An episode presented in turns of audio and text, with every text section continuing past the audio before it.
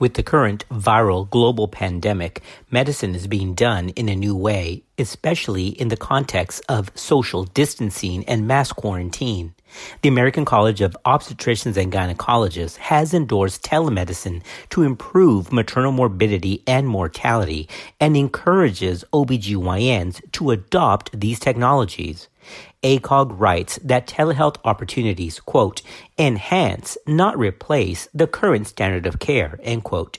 This podcast will outline how telemedicine is currently being used in obstetrical care, how it can expand, and it will discuss barriers to implementation.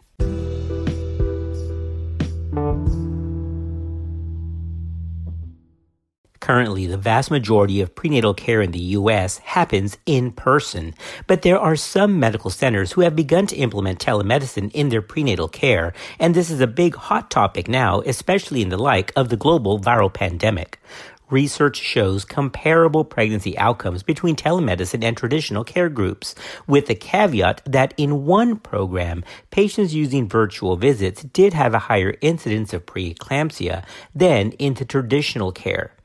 Nonetheless, the value of telemedicine is seen overall. Telemedicine has also saved patients time and potentially lowered visit related costs to the patient. A broad range of pregnancy related services can be offered via telemedicine.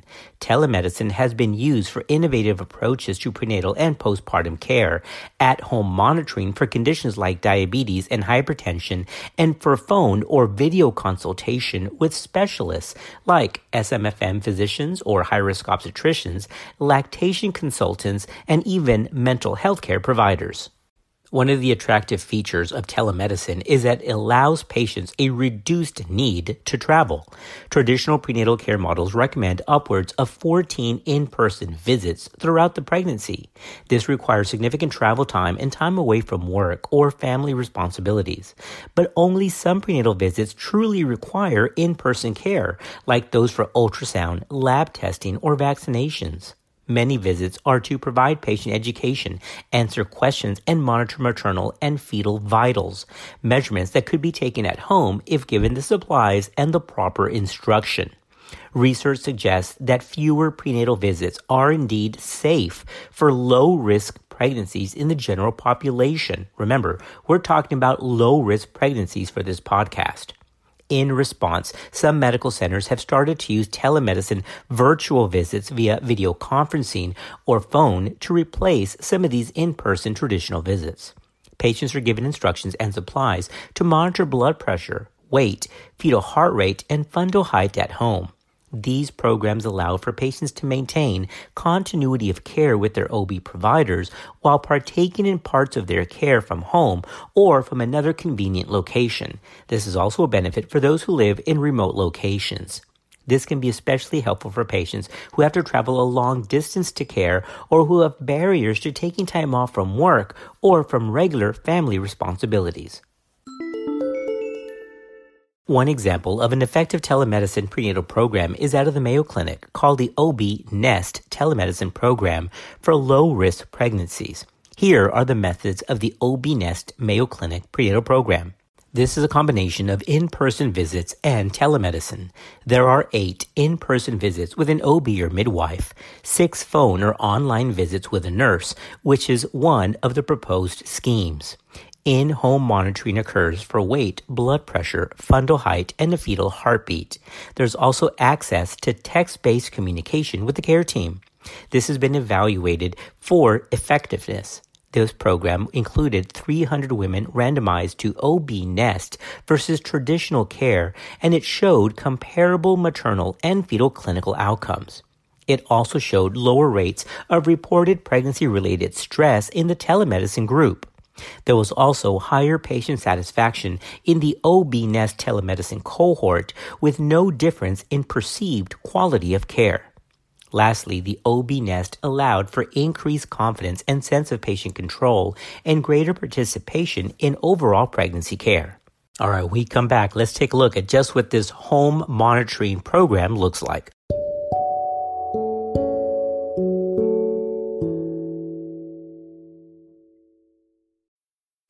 Need mealtime inspiration, it's worth shopping Kroger, where you'll find over 30,000 mouthwatering choices that excite your inner foodie. And no matter what tasty choice you make, you'll enjoy our everyday low prices, plus extra ways to save, like digital coupons worth over $600 each week. You can also save up to $1 off per gallon at the pump with fuel points. More savings and more inspiring flavors make shopping Kroger worth it every time. Kroger, fresh for everyone. Fuel restrictions apply.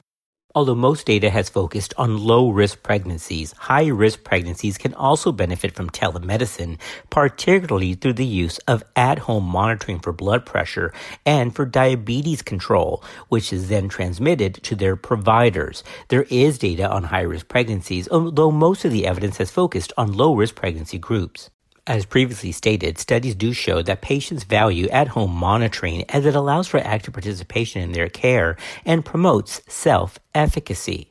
For patients with diabetes, at home monitoring of blood sugar may allow for fewer visits to diabetes specialists and improved health related quality of life. A review of seven studies found the use of telemedicine for blood sugar monitoring as an effective standard care in achieving glucose control in pregnancy. Multiple studies of women with gestational diabetes showed similar pregnancy outcomes between telemedicine and traditional care. Now, this can be telemedicine with their OB provider, a high risk OB provider, or even with an endocrinologist. Hypertension management normally requires frequent in person checks. With telemedicine, patients may monitor their blood pressure at home with results sent to their provider who can decide if they need in person further evaluation two studies of women with hypertension in pregnancy, both prenatal and postpartum, found at home blood pressure measurements were feasible in detecting spikes in blood pressure and acceptable to most patients.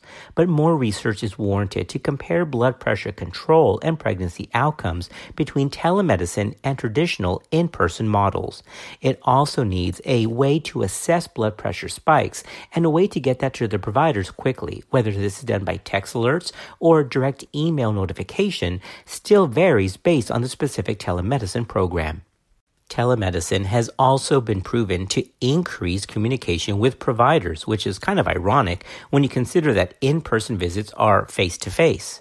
Telemedicine has been shown to facilitate direct communication with providers via online platforms or web based apps. For example, participants in the Mayo Clinic telemedicine program can message nurses and peers through an online platform. Similarly, on Due Date Plus, a free mobile app created by Wyoming Medicaid patients, can directly access nursing support. This app also includes pregnancy education, appointment reminders, and information about Medicaid benefits and providers. Again, this is called Due Date Plus. As a quick disclosure, this podcast may name several branded products or platforms, but there's no financial disclosures to report. A study of 85 app users compared to over 5,000 non users found app use was associated with a lower risk of delivering a low birth weight infant and a higher likelihood of completing prenatal care appointments. So that's an interesting find. Next, let's talk about postpartum visits and lactation support. Another day is here, and you're ready for it. What to wear? Check. Breakfast, lunch, and dinner? Check. Planning for what's next and how to save for it? That's where Bank of America can help. For your financial to-dos, Bank of America has experts ready to help get you closer to your goals. Get started at one of our local financial centers or 24-7 in our mobile banking app. Find a location near you at bankofamerica.com slash talk to us. What would you like the power to do? Mobile banking requires downloading the app and is only available for select devices. Message and data rates may apply. Bank of America and a member FDIC. Postpartum care is key to addressing not only the physical well being of the patient after delivery, but also their emotional and social well being. Breastfeeding concerns, contraceptive needs, and birth spacing can also be addressed by telemedicine. However, the postpartum period is often overlooked. Traditionally, patients wait six weeks before their postpartum visit, even though problems may arise before then. Remember that ACOG now recommends contact with the patient within three weeks of delivery, but up to 40% of women do not attend any postpartum visit at all. Remember that ACOG has now defined the first three months of the postpartum period as the fourth trimester. use of telemedicine in postpartum care could help address this through the use of app based support, enhanced phone or text communication with providers, and at home blood pressure monitoring. Regarding lactation support, that is yet another avenue where telemedicine can help. Several telemedicine platforms allow individuals with breastfeeding difficulties to access lactation consultants from their home or a nearby telemedicine hub. These telelactation services allow patients to message consultants, typically international board certified lactation consultants, and participate in virtual visits by phone or video conference just from home. This model can offer benefits over in person care, including increased convenience, eliminated travel costs, and allowing for more timely delivery of services, often within minutes or hours of when the need arises. Now, virtual visits can, of course, be challenging, however, especially for those with inadequate internet access and limited computer literacy. A recent review of 23 articles from the year 2000 to 2018 evaluated lactation support delivered via phone calls, video conference, text messaging, mobile apps, and interactive websites.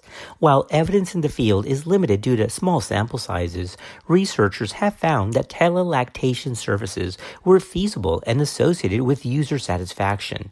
Now, there was a study, but it was only of 10 mom pairs who used video conferences weekly with a lactation consultant. Now, even though it was a very small number of study participants, 100% of women were comfortable talking about breastfeeding via video conference and found the service to be very helpful. Sound quality and connectivity issues were cited as barriers in other reports. Further, in a study of 724 women, those who received weekly telephone support from a lactation consultant were significantly more likely to continue breastfeeding at one and two months postpartum as compared to those with traditional or standard care. Now, as we get to the end of the podcast, we can't leave out the importance of mental health in pregnancy. Many individuals require mental health services while pregnant or postpartum. This could include help for mood disorders, including postpartum depression and anxiety, postpartum psychosis, trauma, and substance use disorders. Some medical centers have started to offer telemedicine mental health services alongside pregnancy care. Now, although the applicability of telemedicine for mental health issues is obviously attractive and sounds reasonable, research to support use of telemedicine for prenatal and postpartum mental health is still in its infancy. A systematic review of only 10 studies showed cognitive behavioral therapy via telemedicine, and this was phone, email, or even apps and websites, overall resulted in improvements in maternal depression, although the quality of evidence did vary. Data from another systematic review of four studies on telemedicine for postpartum mood disorders suggested improvement in symptoms at 3 and 12 months post intervention. There's still a great need for more data, but the use of telemedicine does provide another avenue to check up on patients' mental well being rather than having them do in person visits telemedicine has been around for a while, but in pregnancy, it's still somewhat in its adolescence. There is issues with access and policy that have to be addressed, but we've seen the current need to be there, especially in times of mass quarantine and social distancing a majority of pregnant individuals do not have access to telemedicine services at this time. Only a handful of medical centers have adopted telemedicine into their prenatal care schedules, while more have incorporated telemedicine services for specialist consults like MFMs, lactation consultants, and psychiatric care. Utilization overall is still somewhat minimal. Aside from insurance considerations, barriers to initiating a telemedicine program include significant planning time and startup costs, reliable broadband connections both at the side of the provider and the patient. There's HIPAA compliance issues, and integration into the electronic health record can present another nightmare. This can be particularly challenging in low resource and rural settings. However, efforts are in place by the Federal Communications Commission to increase internet access for use in telehealth for these rural populations. There's also a push, even by the federal government, to expand Medicaid coverage for telemedicine health across medical specialties, including pregnancy. All right, everybody, that wraps up our podcast covering telemedicine for OB prenatal care. It's an area that's about to explode because the need, well, is there. So please stay healthy, everybody. Take care of yourselves in this time of global pandemic, and we hope to see you on another episode of Clinical Pearls.